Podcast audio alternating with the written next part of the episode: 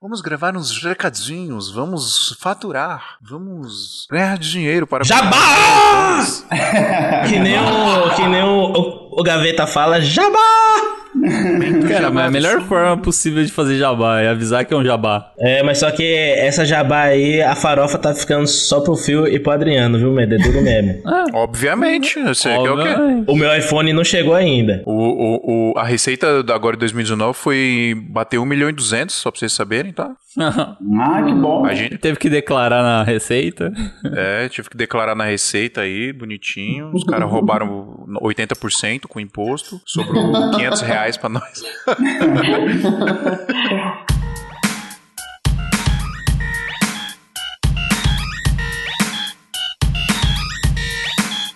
Salve, salve, seguidores da nossa querida Santinha! Bem-vindos a mais um episódio do Santa Mãe do Iso Alto, o seu podcast de audiovisual. Eu sou o Fio Rocha e hoje nós vamos dar de mandinar aqui e tentar prever o que vai acontecer em 2020 no mercado audiovisual e vamos falar as nossas metas também para 2020. Quais são as nossas metas, as nossas aspirações, os nossos desejos para este lindo ano? A gente não tem meta, mas quando a gente achar a meta, a gente Dobra vai dobrar ela. a meta. Vocês já ouviram aí a voz do Gabriel Nasco? E fala, guerreiros! Estou de volta, muito mais ativo que 2019. A primeira previsão é 2020, eu tô com tudo no podcast, tá participando no máximo que eu conseguir, o que me permitirem, né? Então vamos lá. Já viu que você já fala muito, né? Falou muito, né? O tamanho da apresentação dele. É, gago, né, man? É mal de gago. Ô, não, peraí, peraí, peraí. Antes de terminar de, de apresentar a galera, eu, eu quero dizer que a gente tá com os raizão aqui, tá ligado? Só os raiz, mano. Ó, uma coisa rara de acontecer. Thiago Venuto aqui gravando com a gente. Ei, Thiagão! E aí, galera, tudo bem? Bem, Thiago, Thiago sempre muito contido, um Não, gente, calma aí, calma aí, calma aí. A gente tá usando um aplicativo agora que a gente consegue se ver, né? Aí, Thiago se apresenta e dá joinha. Ô, pessoal, dá um tchauzinho, tudo bem? Dá um joinha. Os ouvintes não vão ver, mano. Relaxa aí. Estamos com o Thiago Sodré. Uhul! Piriri de ano novo não é vergonha pra ninguém. Isso aí, verdade. Ô, ô Sodré, o seu- o- a os seus negócios de, de abertura são os melhores, cara. Sinto tanta falta quando você não grava aqui com nós. Estamos com a presença ilustre aqui da sócia, linda e maravilhosa, Vivian. Ai, a gente tem que falar alguma coisa. eu nunca participei de podcast, eu sou bem tabaroa pra isso. É muito difícil isso aqui, é um negócio de outro mundo. A É gente se formou em Har- Harvard pra gravar aqui, ó. Exatamente. Massachusetts. Estou tímida. A gente, grava- a gente se formou em Harvard com pós-graduação em Massachusetts. Ela fica tímida falando, mas se botar a câmera rapidinho ela fica. Ah, é porque podcast eu nunca fiz, então não sei, fico meio nervosa. Podcast é mais difícil que filmar. Ah, é muito mais, nossa. Oi, Adriano Fortien. É eu! Hehe. Ô, Adriano Fortien. Dos primeiros episódios de 2020, hein, pessoal, pra gente é, trocar uma ideia aqui sobre o que a gente acha que vai vir aí, o que, que a gente acha. a- Acho que é legal a gente falar também o que a gente acha que a gente precisa que venha, né? Não só o que a gente acha que boa. vai vir, né? Não? Então, já já a gente vai trocar uma ideia sobre isso, mas primeiro. Ô, Adriano, Oi! vamos dar um recadinho pra galera aqui sobre a Brasil Box Rapidex. Rapidex, Rapidex, pra falar sobre 2020, pra começar com equipamentos novos? Exatamente, a gente, a gente precisa falar pra galera algumas informações. Primeira informação: Brasil Box é uma loja online, né? Então você pode ir lá, entrar brasilbox.com.br, comprar os equipamentos que você quer, você vai receber aí na sua casa bonitinho, né? Vira e mexe, eles fazem promoções lá de frete grátis, etc. Mas aí você vai calcular o frete bonitinho lá, vai ver quanto que vai dar pra chegar na sua casa. Segunda informação: você consegue parcelar as suas compras em até 12 vezes no cartão. Isso é muito importante. Isso é legal pra galera que tá precisando comprar equipamento, renovar aí, não tem aquela grana pra dar à vista e tal. Aí você consegue parcelar no cartão. E o mais importante, que é outra informação também é, se você tem a grana pra pagar à vista, você consegue negociar, né? Se você gosta de negociar, se você assistiu a novela Caminho das Índias e viu que um bom comprador é um bom negociador, chama os caras lá no WhatsApp, lá no site tem o WhatsApp, ou você chama lá no direct do Instagram, arroba BrasilBox com Z, e você negocia, fala, ô pessoal, tô com a grana pra pagar à vista aqui, qual é o melhor preço que vocês fazem pra mim? E obviamente, sempre que você tem a grana pra pagar à vista, o preço sai melhor, né, Adriano? Sim, verdade, cara, porque os descontos à vista são exclusividades masters da Brasil Box. Exatamente, pessoal. E ah, uma coisa muito legal também é que eles dão dicas, tá? Se você tiver com alguma dúvida pra comprar equipamento, quiser alguma dica deles sobre equipamento, ah, tô, eu vou trabalhar com tal coisa, qual equipamento vocês me indicam? Eles fazem muito isso lá também, tá, galera? Pessoal lá é muito gente boa. Então, é só chamar lá em arroba BrasilBox no direct do Instagram ou no WhatsApp deles que está direto lá no site, beleza? É isso, Adriano? É isso aí. Falamos Fechamos tudo? O Wagner hoje mesmo, lá no grupo, nosso grupo secreto do WhatsApp para os apoiadores do podcast, ele tava falando, né, que ele tava querendo comprar uma câmera nova, que ele tem a T5i, e ele queria comprar a SL3. Aí ele entrou em contato com o Marcos da Brasil Box e tal. O Marcos até falou para ele vantagens de outras câmeras, como por exemplo a 6400 da linha Sony, né, que é uma baita de uma câmera, você vai fazer 120 FPS, 4K e tal, tal, tal, tal. E aí é, é um, é uma, um negócio legal, assim, que o Marcos oferece para você, né, pra você ter uma visão é, de um outro equipamento que você não estava buscando, né. Então eu acho bem legal esse, esse contato que você tem conversando com o pessoal da Brasil Box, tanto no WhatsApp como no Instagram. Exatamente. Então, pessoal, quiser comprar equipamento com melhor preço, melhor prazo e melhor atendimento, é só entrar em brasilboxconz.com.br. Adriano, nós precisamos também falar da escola mais completa de audiovisual do Brasil, a AV Makers. A galera já tá ouvindo aqui todos os episódios, mas a gente precisa reforçar que você que quer aprimorar os seus conhecimentos aí em 2019, você quer se aperfeiçoar nas paradas que você já sabe, ou se você quiser aprender uma parada nova aí sobre fotografia, sobre produção de vídeo, a AV Makers é a melhor opção para você, para você aprender bonitinho lá. São mais de 100 cursos, pessoal, são cursos muito completos, tem muita coisa, operação de câmera, operação de gimbal, fotografia, edição, color grading, motion design. Cara, tem muita coisa legal para você aprender. Como eu disse, são mais de 100 cursos e tem muito mais conteúdo, por exemplo, do que uma faculdade de audiovisual ou de cinema que você faz. É muito mais conteúdo para você lá e você pode fazer os cursos no conforto aí da sua casa, a hora que você quiser. Lembrando que tem certificado também, tudo bonitinho. O negócio lá não é bagunçado, não, viu? É tudo certo. E como a gente gosta de falar aqui, né, Adriano? A AVMix é a Netflix dos cursos de audiovisual, hein? É isso mesmo, né? Você paga uma assinatura mensal aí, né? Que é parcelado 12 vezes no ano, né? E você tem acesso a todos os cursos possíveis e imagináveis sobre audiovisual e fotografia do mundo no site da AveMakers. Exatamente, é absolutamente todo o conteúdo que tem lá vocês têm acesso, tá, pessoal? Os cursos são muito detalhados, muito aprofundados, estão sempre atualizados lá, estão constantemente atualizando os cursos e vocês têm suporte direto com os professores. Tirando que dá pra você baixar outras paradas lá também, template, contrato, modelo de contrato, modelo de documento. Cara, é muito completo, é uma plataforma muito completa para você aprender e tem um conteúdo para você baixar também. Então, não tem desculpa, pessoal. Lembrando que você que é ouvinte do Santa Mãe do Iso Alto, você tem desconto, tá? O valor da mensalidade da AVMakers é 97 reais, mas com o nosso desconto aqui, com o nosso cupom AV-SMIA40, vocês têm, ao invés de 97 reais, vocês vão pagar 57 reais por mês. Praticamente metade do valor, hein, pessoal? Para você ter acesso a absolut- absolutamente todo o conteúdo da AVMakers, todos os cursos, todo o conteúdo que você consegue baixar e o suporte direto com os professores. Certo, Adriano? Certinho, man. Então é isso, pessoal. Quiser aprimorar os seus conhecimentos aí ou aprender coisas novas em 2020, não tem lugar melhor do que a AV Makers. É só ir lá em avmakers.com.br. Galera, a gente vai ler uns e-mails aqui agora. Se vocês não quiserem acompanhar essa leitura de e-mail, é só pular pro número que vocês vão ouvir now. 15 minutos e 20 segundos.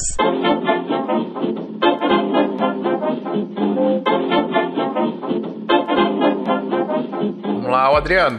Tem um e-mail do Daniel Benício. Lê ele aí. Daniel Benício. Ele é de.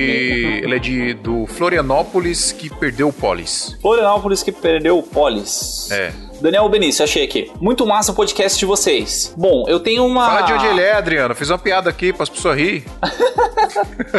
Ele é de Floriano, Piauí. ah, agora entendi. Ai, o que, que ele faz no audiovisual? Ele é designer gráfico e videomaker em construção. É, mensagem dele. Muito massa o podcast de vocês. Bom, eu tenho uma Sony A7 III, mais a lente Sony 2470 Rico. é, abertura 4. Rico. É... Cara, é uma baita de uma lente isso aqui, apesar de ser, não ser muito clara, né? Das eyes. E continuando aqui o e-mail, e estou tendo dificuldades com gravações de vídeo. A dificuldade em questão é que quando estou filmando, o vídeo está ficando com certo desfoque de movimento. E isso tem me tirado o sono. Caso conheçam a origem do problema, me ajudem, por favor. Abraços. Desfoque É. de movimento? Como assim? Então, eu respondi o e-mail dele, esse e-mail que ele mandou pra gente foi dia 20 de dezembro. Eu respondi o e-mail dele, só que ele acabou não respondendo a minha pergunta, né? eu perguntei assim, né? é, co- como que ele tá usando a câmera, né? A configuração da câmera, tanto o FPS, né? Se ele tá usando 24, se tá usando 30, se tá usando 60, é, ou 120, sei lá. E como que ele tá usando shutter speed da câmera, né? Você tá usando, sei lá, 1/25, 1/50, 1/60, 1/125. Como que ele tá usando essa, essa velocidade da câmera? Porque é, pode ser isso tá, tá vinculado. Então, por exemplo, você usar uma, um FPS de 24 frames e usar um shutter speed de 1/25, você vai aumentar a quantidade de motion blur. Então, assim, não que seja errado, porque, sei lá, tem muito nego, muito carinhas aí na internet que fala assim: não, é errado, você tem que sempre colocar o dobro. Não é que é errado, mas se você colocar a, o mesmo FPS um, e o shutter speed mínimo, né? Que é shutter speed mínimo tem que ser basicamente um, o mesmo ou um pouquinho acima do, do FPS que você tá usando, senão Sim. ele vai começar a travar a imagem. Mas se você usar igualzinho, por exemplo, 30 FPS e 1/30, né? Se você fizer isso aí, não há problema. Só que o motion blur, quer dizer, é, esse rastro de movimento vai aumentar. E conforme você vai aumentando o shutter speed, por exemplo, você colocar velocidade 30 e colocar 1/250, o movimento vai ser muito seco. Então, assim, não vai ter esse motion blur. É que, cara, é difícil explicar o motion blur por áudio, né? Pra quem nunca viu. Mas dá uma gugada aí, joga no, no YouTube que vocês vão entender o que, que é. Mas é basicamente aquele rastro que acontece de movimento. Sabe quando você mexe a mão na frente do seu rosto, assim? Você não consegue ver ela definida é, exatamente. Você vê um rastro entre esse movimento. Então, se você deixar muito alto o shutter speed, esse rastro vai ficar muito definido. Então você vai ver, tipo, no primeiro frame a mão numa posição, no segundo frame a mão definidinha numa segunda posição e no terceiro frame a mão definidinha numa terceira posição. Se você deixar o shutter speed muito baixo, você vai ver um borrãozinho no começo, um borrãozinho no meio, um borrãozinho no, no meio. E esses borrãozinhos meio que eles se completam e tipo, a, a, pessoa entende assistindo o negócio que é uma mão se movendo, mas assim, se você parar um frame, você não vai ver a mão, você vai ver borrãozinho. Então, eu acredito que o problema que ele enfrentou é isso aí. Mas outra coisa que também pode é, afetar esse tipo de problema é se ele estiver usando estabilizadores, é, tanto da lente como do, do, sensor. Sim. Então, assim, estabilizadores da lente, eu já falei isso no, no outro episódio, eu indico muito para quem faz foto, é, porque assim, estabilizador da lente, ele consegue aumentar a nitidez, ou melhor, ele não perde nitidez estabilizando a lente, porém, é, se você usar isso para vídeo, é, você vai ver que ele dá uns leves toquinhos, assim, para tentar estabilizar as imagens. E isso... às vezes esses toquinhos geram também um tipo de motion blur, meio que um desfoque, né? É, dá, dá, é meio ruimzinho, dá umas travadinhas, assim, cara. Eu, eu não gosto muito de usar estabilizador na lente, se tiver na câmera, lógico, né? E o estabilizador da câmera, ele aumenta o motion blur, quer dizer, não é muito legal para quem usa para foto, né? É, se bem que assim, é tipo uma coisa é, pouca, mas se você puder ter essa possibilidade, é, usar o estabilizador na câmera, ele aumenta o motion blur, então, se você tirar uma foto um, ou fazer um vídeo, é, em compensação ele é mais estáveis para utilizar. Então, pode ser isso também, pode ser que ele esteja utilizando o estabilizador na câmera e pode complementar ainda na câmera e na lente, né, os dois ao mesmo tempo, aí pode aumentar um pouco mesmo é, esses blurzinhos conforme você movimenta o equipamento. Então, não sei, isso é uma teoria que eu tive, mas aí dependia um pouquinho da resposta do Daniel, mas aí para é. quem tiver esse problema, tá aí uma, várias soluções aí para vocês resolverem. E dependendo do que for, pode ser um defeito também, né? Por isso que era bom ele falar pra gente o que, que é exatamente. Hum, né? Pode ser defeito do equipamento também. Né? Exatamente. Né? Eu nunca vi, mas pode acontecer. Ô, Fio, e tem Oi. mais um e-mail aqui pra ler. Você lê esse e-mail pra nós? Deixa eu ver aqui, e-mail de quem? É do Lucas Evangelista. Cadê? Vou te mandar aqui pra você ficar mais fácil pra você. Meu leitamento? Seu leitamento, tá aí um, e-mail bem bonitão. Vamos lá, é o Lucas Evangelista, ele é de Mauá, e é editor freelance. Salve, meus queridos seguidores da Santinha, aqui é o Lucas, ele deixou o Instagram dele aqui. Galera, quando eu mandar e-mail, eu mando o Instagram, tá? É legal pra gente se conhecer. E para divulgar aqui vocês também, lógico. Arroba, underline, LucasXL. Ele, ele deve ser muito grande, ele deve ser extra large, Adriano. piada que você faz, mano. Vocês leram meu e-mail no episódio 52, onde eu estava com dúvidas sobre parar a faculdade de publicidade e propaganda. Pois bem, gostaria de contar o que aconteceu de lá pra cá. Pô, sensacional, hein? Vamos ver se as nossas dicas funcionaram. eu lembro do e-mail dele. Depois das dicas de vocês, eu separei um tempo para me planejar, concluir o quarto semestre da faculdade e decidi que não vou me rematricular para o próximo ano. Tan, tan, tan. Eita, mano. Eu não me arrependo de ter iniciado o curso, pois acredito que aprendi bastante coisas que vou levar para a minha vida profissional, mas daqui para frente quero investir em me capacitar mais no audiovisual. Segui a dica que o filme deu naquele episódio, juntei uma grana e comprei uma Canon T3i com a 1855 e ela tem me servido muito bem até o momento. E tenho feito alguns jobs bem bacanas com ela, mesmo com lente do kit, me esforço para tirar o melhor. Tenho buscado me desafiar a cada novo trabalho e graças a Deus tem surgido bastante oportunidades, novos clientes e até clientes recorrentes. Ó, oh, que top. Por fim, Quero agradecer por terem lido meu e-mail naquele episódio e dado aquelas dicas de apoio. Foi o empurrãozão empurrãozãozinho, empurrãozãozinho que eu precisava naquele momento. Um grande abraço a todos. Esse é o melhor podcast sobre audiovisual do Brasil. PS, filme contrata. Tô brincando, se você quiser eu quero. tá certo, mano. Tem que jogar essa. O cara jogou o verde, né? Vai que colhe maduro. Pô, muito legal ler o seu e-mail, Lucas. Legal que você seguiu as nossas dicas. E mais legal ainda que a nossa dica deu certo, né? Porque se desse ruim, o bagulho ia ser louco. Aí seria uma dica que não foi uma dica boa. se desse ruim, eu ia apagar o episódio e isso nunca teria acontecido. Pô, não, muito bom, cara. Espero que você continue crescendo. 2020 promete muito pra gente aí, galera do audiovisual. Espero que você continue crescendo e, pô, precisar de dica, manda aí pra nós também, mano. Manda mais e-mail que a gente tá sempre respondendo a galera. Certo, Adriano? É isso? Certinho, mano. Bom, Adriano, vamos lá então pro episódio, que esse episódio tá cheio de coisa legal que a gente trocou ideia sobre o que iremos fazer em 2020, né? As metas aí e os, os nossos pitacos, né? Qual vai ser a próxima câmera da, da Sony, hein, Adriano? Ixi, essa aí vai ser secreta demais. Falou, galera. Partiu pauta. Abraço. Uou!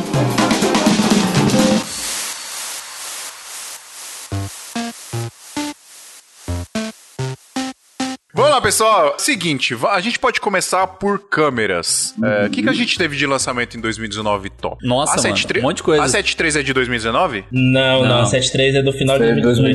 2018. Ó, teve a Zcan, que foi top. Teve a, a Z6, a Z7. A XT3, né, Thiago? XT3 da Fuji E a BM. A XT3 foi em 2019? foi Foi, início é, de 2019. Teve- Conte-nos mais sobre essa TX aí, TX. É, Yamaha Fuji- XT É, 150. a Fujifilm XT3. Ela é né, uma câmera DSLR. DSLR não, mirrorless. Mirrorless. Isso. Eu acho que é bom a gente explicar pra galera a diferença em o que que é DSLR e o que que é mirrorless. Ó, resumindo aí pra galera. Quando você coloca o olhinho naquele, naquele visorzinho menor... Viewfinder. Viewfinder. É, o viewfinder, eu tô tentando colocar umas palavras mais simples. Quando você coloca o olho no viewfinder, se ele for um display, né, se ele for uma, uma tela de LCD ali, isso é mirrorless. Agora, se ela for, é, como posso dizer, o- um espelho mesmo, que é basicamente vendo, Mecânico. é, for mecânico, se for ver o que você tá vendo ali na frente da, da lente, aí isso aí é uma DSLR, que aí tem um pentaprisma, coisa assim dentro. E digo aqui, deixo aqui registrado que só porque uma tem e a outra não tem, quer dizer que uma é melhor que a outra. As duas são top. Não, são as- a melhor, cara. Eu É. gosto de mirrorless. é só pra gerar polêmica, brincadeira. Eu gosto de DSLR. Com a mirrorless você tem algumas vantagens, né, em relação à DSLR, que a câmera é, É, mais é leve. a vantagem, não, vantagem. menor. E te digo uma coisa, você fica muito Nutella. Você, você passa um mês ou uma semana tirando foto com mirrors. Quando você vai tirar uma foto com DSLR, você fica burro, parecendo um, um leigo, meio, que você não sabe mais nem fotometrar direito. Ah, mas tem galera ainda que curte pra caramba DSLR, cara. Tem aquele Park Wahlberg lá, que é o do Full Time Filmmaker, e o cara só filma com Canon, né? Não, meu irmão, não, não, Não, velho. mas Tipo peraí, assim, peraí, peraí, peraí, ele filma com a 1DX, né? É, um DX, é. um DX, um DX. Aí eu também queria, pô. Ele tem 5D, eu acho. Mas eu também queria um 1DX. Mark 4, tipo assim, cara, eu sou filmmaker, então eu uso uh, mirrors, mas pra foto, cara, eu ainda uso DSLR, é muito boa. A minha tem um D a mais, mas é normal, tá? É, DSLR eu gosto muito.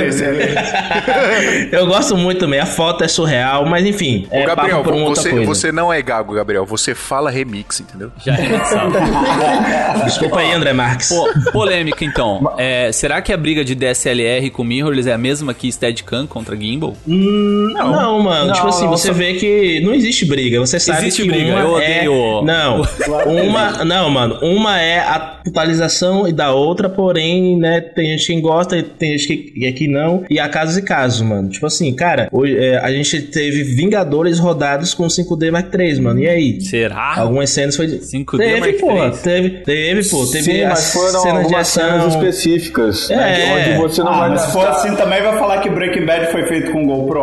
É sacanagem, né? Algumas cenas foram, né? Não dá pra falar que a parada foi ali, né? Sim. Ah, mas será que É, não tem mas- aquele negócio, tipo assim, que nem Cisne Negro? Cisne Negro foi filmado com 5D Mark II, mas é porque a Canon meteu muita grana ali, velho. Aí, tipo, o Senhor dos Anéis, ah, foi filmado com GoPro. Mas, tipo, porque a GoPro meteu muita grana ali pra aparecer a câmera, saca? Tipo, sei lá.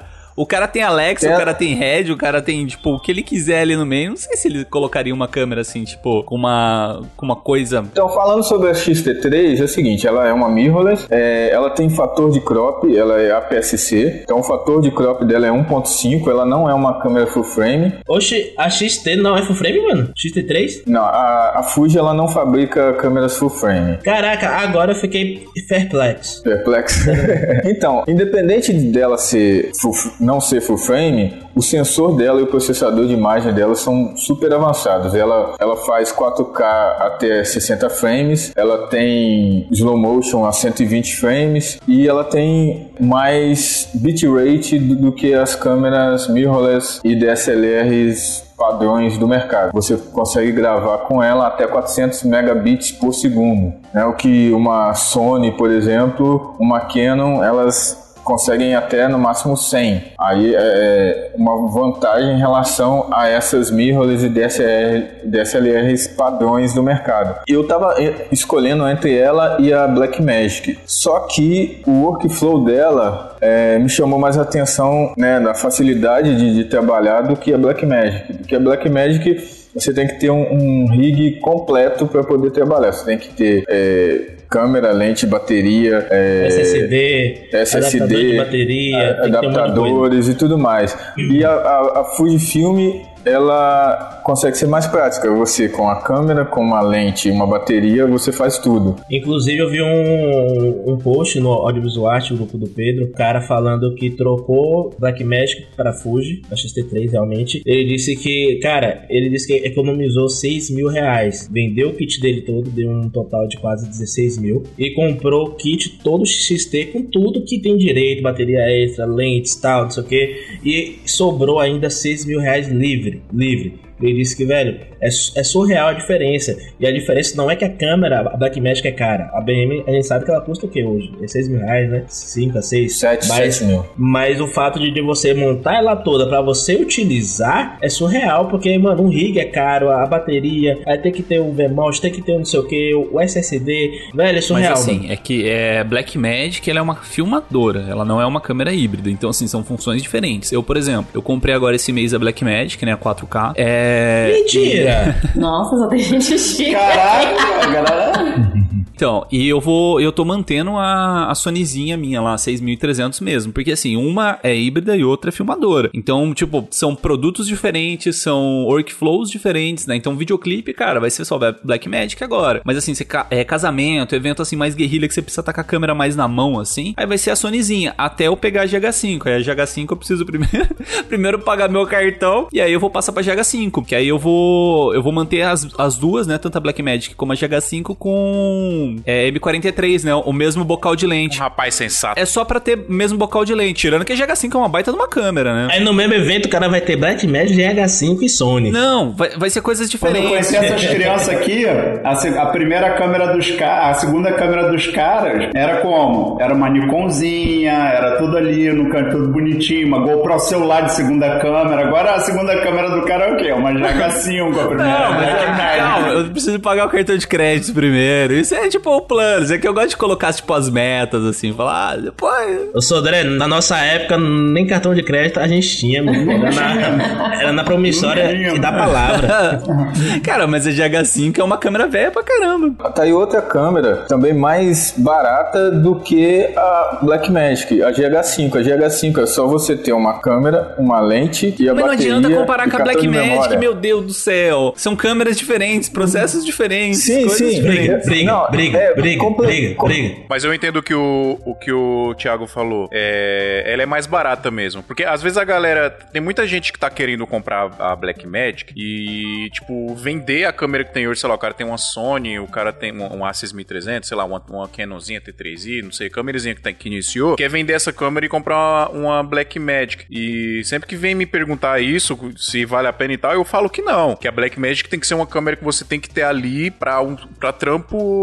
Trampo mais controlado, tá ligado? Trampo maior. Que você- não que não dê pra fazer, sei lá, eventos pra ter uns doidos que usa. Eu, particularmente, mano, acho porra. besteira. Você não usou não, fio? Dá pra usar. É, esses dias o Danilo foi gravar um pré-casamento com um e falou que rolou super de boa. Mas assim, eu acho que é um workflow desnecessário, pesado, é. desnecessário Aquele pra você. gigante. Aí eu sempre indico, você quer uma câmera com uma qualidade um pouco melhor pra fazer um upgrade né, em relação a essa sua aí, aí va- vai pra uma GH5, vai pra um A7 III, vai pra uma é, a, a da Fuji aí que você XT3. tem, né, Thiago? Porque é uma câmera híbrida que já vai te entregar tudo que você tem ali dentro da caixa, tá ligado? Tudo que você precisa dentro da caixa. Você tirou a câmera da caixa, acoplou uma lente, colocou a bateria, acabou, tá pronta pra usar. Diferente da Blackmagic, você tem que comprar um monte de parada, tá ligado? Não dá pra você simplesmente é, tirar a câmera da caixa e sair usando. Você precisa de um. Posso completar meu raciocínio? É, vamos para as previsões? É, É, verdade, né? assunto Não, não. deixa eu só é, completar aqui. É, GH5 e a XT3, elas assim, é, estão numa categoria abaixo da, da Blackmagic, porque a Blackmagic é uma câmera de produção. É uma, não, não- é só uma filmadora, ela é uma câmera de cinema para produção né, mais controlada e ela também serve para eventos. Mas ela, para você ter ela funcionando completamente, você tem que ter um rig muito grande. Já a XT3 e a GH5 são as que têm a qualidade mais aproximada ou é, né, semelhante à Blackmagic, né, com, com mais praticidade. Né? A GH5 e a XT3 elas entregam 400 megas por segundo, né? de me- megabits por segundo, que é, para uma grande produção é mais do que necessário hoje em dia. Pra, se dizendo grandes produções para TV, pra, né, até para cinema, você pode trabalhar com, com essas resoluções né, e qualidade que, que essas duas entregam, que é a XT3 e a GH5. Já a Blackmagic, ela entrega um pouco mais, ela te dá muito mais flexibilidade para pós, né, com B-roll, né, e também ela pode ser mais utilizada para produções controladas, que tem a luz, que tem né, todo É, acho que você resumiu, resumiu tudo falando que é uma câmera de produção, né? É, É. Isso já resume tudo. E as outras câmeras são câmera pra guerrilha, pau pra toda obra e etc. Mas aí, falando, falando da- das previsões, o que, que vocês acham? Assim, a Blackmagic explodiu a cabeça de todo mundo esse ano, aí rolou essa discussão aí, é, se Blackmagic é melhor que Sony e tal. Sempre vai ter essa discussão, não tem jeito. Sempre, a galera sempre vai discutir qual câmera é melhor, aí tem os fanboys de um lado, fanboy de outro, tem uns caras que são mais neutros e tal. Sempre vai ter isso, não, não tem jeito. Vai É, ter o Adriano. mas o, o que, que vocês acham que as marcas vão fazer pra correr atrás desse prejuízo? Porque querendo ou não, a Sony perdeu muito mercado esse ano pra Blackmagic, depois que a Blackmagic lançou a Pocket. É, o que, que você acha que ela que, que vai chegar esse ano? Se você acha que ela vai lançar alguma coisa, você acha que ela tá meio assim, ah, não, não vou correr atrás disso aí, pra, né, deixa quieto. Cara, a Sony ela já foi a grande marca que já ouviu muito, né, o seu usuário. Mas hoje eu não tenho tanta certeza assim, até porque como Adriano, olha, eu tô concordando com o Adriano. Como o Adriano fala, é, a Blackmagic ela é uma filmadora, filmadora. Enquanto tipo assim, e eu não sei como que ela conseguiu fazer isso de criar uma filmadora a preço de banana, porque a gente sabe que é, convenhamos, Phil, ela grava acima de, de, de 30 minutos nativo ou não? Que é Black Ela Magic. Grava 30. quando você quiser. É ilimitado. É uma filmadora. Só uma observação. Você sabe por que, que existe essa limitação de 30 minutos, né? É por causa de um, de um imposto lá na Europa que ele faz assim: é, câmeras é, fotográficas elas têm um imposto menor que filmadoras. E o que, que diferencia uma fotográfica de uma Exato. filmadora, né? Como a Cybershot começaram a filmar um tempo atrás e tal. É, eles pegaram e falaram assim: ó, se filmar até 30 minutos, ainda pode ser uma foto. é, ainda, Ainda pode ser é uma fotográfica, fotográfica. né? Passou de 30 minutos, aí é uma filmadora. Então por isso que eles colocam, tipo, 29,59 minutos. Tá, mas continue, Isso. continue. Por isso que eu amo o Adriano. cara. Mas era porque antigamente a filmadora ela era mais cara, né? Se você falasse vou comprar uma filmadora, Não, beleza, o Gabriel, valor mas essa, muito. par- essa parada de uma ser filmadora e outra não, isso aí Não, já sabe, é, mas... não, é isso que eu quero dizer. Eu vou chegar lá. Que a Sony, eu acho que ela não vai entrar nessa briga de transformar a Sony, ah, ou, ou- pelo menos a linha full frame dela, pelo menos em, em filmadoras. Você não acha que ela precisa? Ela vai co- continuar sendo uma híbrida. Pra- Pra ela, ela vai colocar alguma coisa. em- é, tipo assim, eu- eu hoje não imagino nada melhor do que uma Sony híbrida. Tipo assim, cara, o que mais você pode imaginar que eles podem criar pra deixar a fotografia dela melhor, o vídeo dela melhor, tirando o 4K 60. Não fala 4K 60. Isso aí eu acho que é obrigação colocar. Você fala por causa da A7S3, que a 7S3 é o que tá todo É. mundo esperando, né? 4K 60, né? É. Não, eu acho que vai vir. Eu, eu não sei nem se vai vir a 7S3, né? Parece que vão mudar o nome, né? Vocês viram alguma parada dessa? Eu não vi. Parece que vai ser 7S4. Vai fazer que nem o Windows, né? Windows 8 Windows 10. Cadê o Windows 9? Sei lá, mano, tá no limbo aí. Exato. E o iPhone também, né? Tinha o iPhone 8, aí pulou pro Ah, é X, já verdade, foda-se. cara. É. Mas, mas, tipo assim, cara, é, a Sony colocar apenas o 4K 60 em 2020 não, não vai agregar muita coisa, não, mano. Mas a, a Sony ela já tem as, as câmeras de cinema dela, ela não tem a, a- pretensão exatamente. de, de tirar as essas câmeras atuais da categoria que elas já estão. A não ser que ela pegue uma versão dessas de cinema e faça uma coisa híbrida, assim como a, a Black Magic, né? Ela, de repente, ela pode juntar um pouco dos dois mundos, né? De repente, ela viu que esse mercado agora é existente. Porque a Sony Mirrorless, ela estava muito pegando esse mercado individual, de videomakers individuais, principalmente cobertura de evento e vloggers. Eu estava vendo muito esse movimento lá fora e aqui dentro, né? Então, muita cobertura de casamento, institucional, né? E vlog. E também alguns vlogs maiores aqui começaram a usar também, né? Aliás, canais. E só que agora chegou a Blackmagic também pegando esse mercado. Talvez ela corra atrás, porque eu sei, ela tem a de cinema dela, né? Que vão ser aquelas grandonas da Sony que já cobrem, já, já são boas no mercado. Mas eu, eu entendi isso que o Phil falou e eu acho sim, que eles podem querer correr atrás. Com essa coisa do monitor maior, uma coisa mais, sabe, cinema.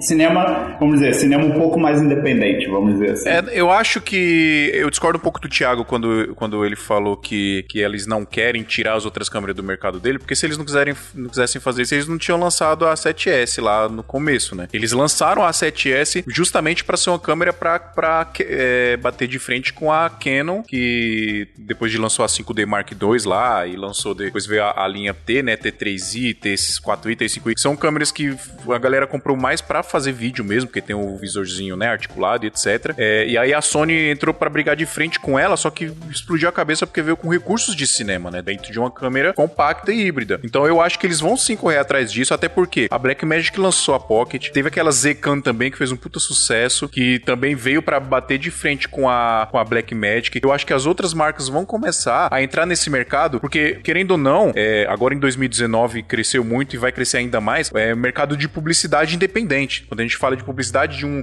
de um, de um startup querer fazer um vídeo de qualidade, e aí você quer subir um pouco o seu nível de produção, mas você não tem, sei lá, milhões pra gastar nu- numa publicidade, né? Então eu acho que esse mercado vai crescer cada vez mais e, a- e as marcas vão ter que trazer cada vez mais. Se a Sony não trouxer nenhuma câmera pra bater de frente com a Pocket agora em 2020, principalmente com a Pocket 6K que lançou agora, os caras vão perder cada vez mais mercado. Eu acho que eles precisam correr atrás. A gente tá falando de previsões e tal. Então eu acho assim, mercado de publicidade, assim, é. Vamos dizer assim, uma publicidade um pouco mais guerrilha, né? Que não tem um set de, sei lá, 50 pessoas pra carregar uma câmera. É, para mim vai ser a, a briga com a Alexa Mini LE, que foi o que saiu agora em 2019, que, cara, é uma baita de uma câmera, assim, eu acho que ela, ela contornou todas as dificuldades que tinha da Alexa Mini. É, vai vir a, a Zican, que a Zican tá vindo monstra mesmo, assim, não tem o que falar. E a Blackmagic, Tem a Sigma, né? A Sigma, Sigma, DF. Não sei, cara, de.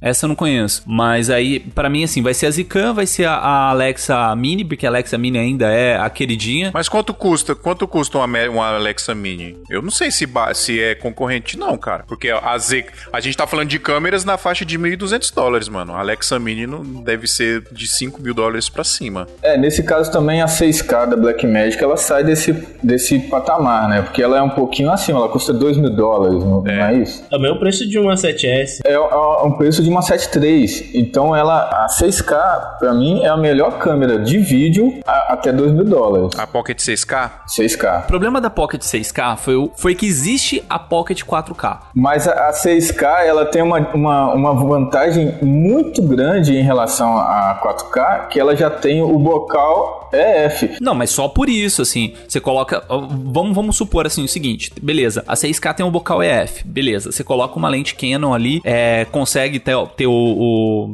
sei lá, uma abertura da lente Canon. Só que assim, se você colocar um Viltrox, um Metabones, um Speed Booster qualquer na 4K, você consegue abrir mais ainda a lente do que o, a É. lente que tá no- na Canon. Ô, Thiago, eu acho que o bocal, o bocal Canon, desculpa até te interromper, Adriano, eu acho que o bocal Canon na 6K é uma desvantagem. Eu não acho que é uma vantagem. Porque se eu coloco um Viltrox de 700 reais na, na 4K, eu tenho a qualidade de imagem monstra, o sensor aumenta e eu consigo usar a lente Canon da mesma forma. E se eu tiver lente é, Lumix, lente com bocal MFT. Inclusive, eu tenho um brother que trabalha comigo direto que ele tem um jogo gigante dessas lentes. É só eu tirar o bocal e colocar ela. Então eu tenho mais possibilidades na 4K do que na 6K. É, é que a 6K eu acho que ela atinge um mercado que, tipo, a 4K não atinge, né? Então a galera que vai pro- produzir, sei lá, Netflix, vai produzir documentário, vai produzir uma coisa assim, que precisa de uma parada um pouco mais específica, sei lá, precisa de uma resolução um pouco maior. Mas assim, pra mim, o problema da 6K ela é uma baita de uma câmera, mas existe a 4K. Aí você fica pensando, pô, eu vou pagar,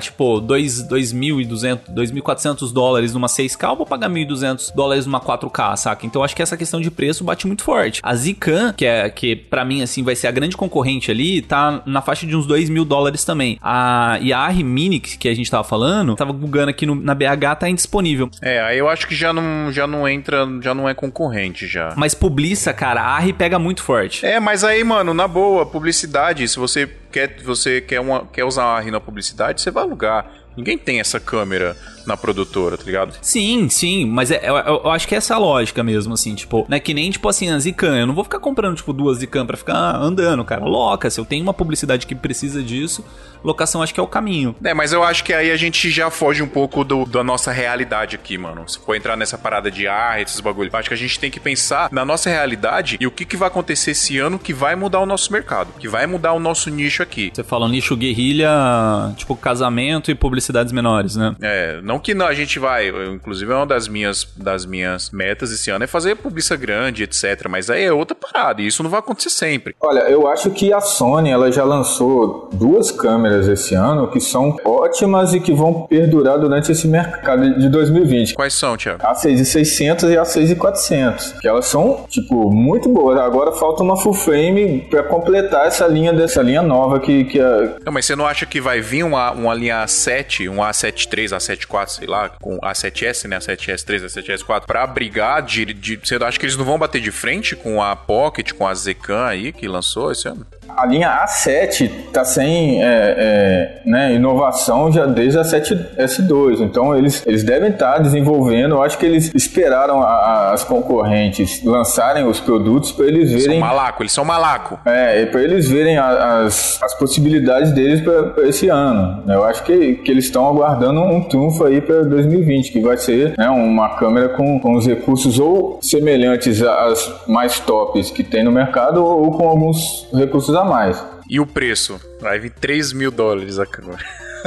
Eu, eu acho que vai ser o preço de. É o mesmo preço quando foi lançada a 7S2, 2.500 dólares mais ou menos. De câmera, o que vocês acham que vem mais? O que, que a gente tem de marca de câmera que tá brigando aí? Tem a, a Fuji, que tá entrando forte no mercado de vídeo guerrilha também, né? A linha mirrorless da Canon também tá entrando devagar. Linha mirrorless. entrando. Então, a Canon começou a correr atrás do prejuízo esse ano, né? É, lançou EOSR e a EOSRP, né? Essa RP é câmeras- decente, cara. Eu São. já usei ela e é muito boa. É, tanto pra vídeo quanto pra foto. É uma híbrida Sim. que hoje a Canon já tá já entrando. Mesmo com a 1DX, aqui a 1DX já é. Porra. Não, 1DX aí, é- aí ó, falar é de um 25 DX é a mesma coisa do Adriano tava falando com a Arri aí. Não, não entra nisso. Não, cara, é. concorrentes. Não, não entra não, mas, cara, é surreal, né? Eu hoje ainda acho que não tem nenhuma mirrorless que faz o que uma, um DX faz, mano. Ah, mas, mano, não, não entra. Não- nem é pra fazer, né?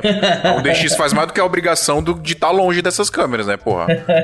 não, não entra. A gente tá, tá falando do, da nossa realidade aqui, de câmeras aí de até 2.000, 2.500 dólares. Uma que pode sair também é a, a XH2, tá? Então, mais, talvez mais pro final do ano. Que, tal. que câmera é essa? Da Fuji. É como se fosse, como posso dizer, uma categoria acima da XT3. Então, a, a Canon não tem, por exemplo, assim, a 5D, que é uma categoria, a 1D, que é uma categoria acima, a, sei lá, 6D, que é uma categoria abaixo. Na verdade, Adriano, ela é uma, uma câmera. A XH1 é uma câmera mais voltada para filme do que para foto. É a mesma, ela é concorrente da S, a- da Sim, mas é- A7S2. ela seria uma categoria acima da XT3, assim, no, no nosso quesito de uso. Não, não é, não, não é uma. Não é uma categoria acima no quesito vídeo, mas questão foto, a, a, a XT3 é como se fosse a D850 da Nikon. A D850 da Nikon é a melhor câmera de, de foto da Nikon, né?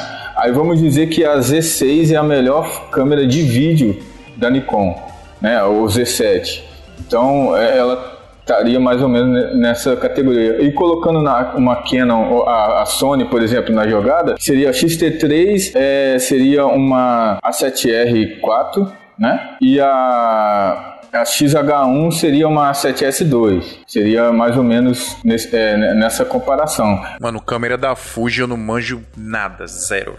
E a, e a XH1, ela tem um, o, o IBIS, né? Que a XT3 já não tem. Que é a estabilização, Estabilização. né, direto no corpo. A gente não pode esquecer que é ano de Olimpíadas. Então a maior quantidade de tecnologia voltada para transmissão e para displays, né, seja televisão, monitor e etc, vai vir esse ano. Então dia 7 agora de janeiro aconteceu a CES 2020 lá em Las Vegas e já veio bastante coisa assim, as empresas com televisões 8K e até a Sharp mesmo veio com uma câmera com bocal micro 4 terços que filma em 8K, né? As câmeras celulares cada vez melhores e tem a questão também das transmissões, né, que a Teradek tá vindo com sempre equipamentos mais novos para transmissão sem fio. É, tem o 5G que tá chegando aí, já tá em várias cidades do mundo, então vai vir muito forte isso daí, né? Eu tava vendo até uma questão lá da, da Xiaomi lá que tá basicamente dominando o mundo, né? Os caras estão com uma- uns televisores assim que estão vendendo absurdamente, né? Eu acho que foram mais de 10 milhões de Smart TVs que os caras venderam ano passado. É, tem um celular dos caras, é o Note 10, que vem com 108 megapixels de resolução, então é, a Xiaomi também eu acho que vai vir destruindo esse ano, né? Tem a câmera, cara, eu acabei de descobrir sobre a câmera da Xiaomi, a YI M1, que é tipo uma câmera que é similar a, a 6300, assim. Então acho que a Xiaomi vai vir monstra também esse ano. Eu acho que o lance é esse, agora esperar as próximas feiras também, né? Que a, a Fotoquina, por exemplo, foi cancelada em 2019 pra vir com tudo esse ano, 2020. Tem a NIB também em abril, a Cinegears em, em junho, né?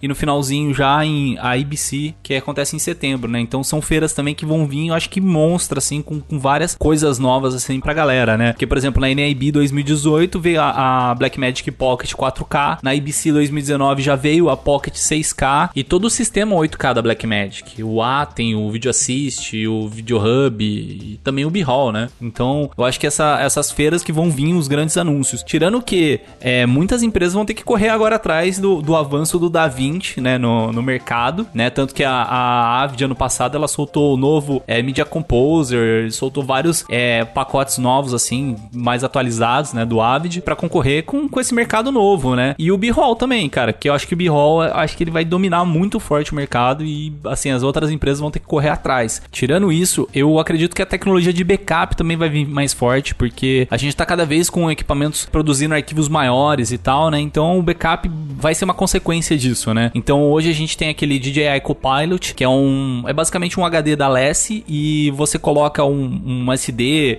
ou sei lá, um pendrive ou alguma coisa do tipo, ele copia tudo, então você consegue fazer o backup no evento, né? Sei lá, você tá num casamento, num corporativo ou que seja, pega os cartões das câmeras, joga no espeta lá no Copilot, né, da DJI e já era, ele faz todo o backup pra você e já deixa armazenado naquele HDzinho. Ou também, né, um, que acho que é um pouquinho mais caro, o Hyperdrive Color Space, que acho que foi o primeiro nesse, nesse âmbito aí, também faz. Eu acredito que vai vir mais equipamentos nesse, nesse sentido. A melhoria do, de áudio, assim, também acredito que vai vir muita coisa, né? Porque você vê, a Rode lançou aquele Wireless Go na NAB do ano passado e, tipo, a galera explodiu a cabeça da galera. Tipo assim, pô, é uma parada simples que resolve muitos dos casos e eu acredito que as outras marcas também vão bater em cima disso aí. Então, assim, eu acho que agora a galera é, é esperar mesmo que vai vir muito anúncio, né? A Canon, por exemplo, agora em janeiro, ela já anunciou a 1DX Mark III, tá ligado? Que ela vai filmar em 4K, 60 FPS, 10 bit, 422 e pá, não sei o que. Isso usando o, o C-Log lá, o Canon Log, né? Ou se não, você pode filmar em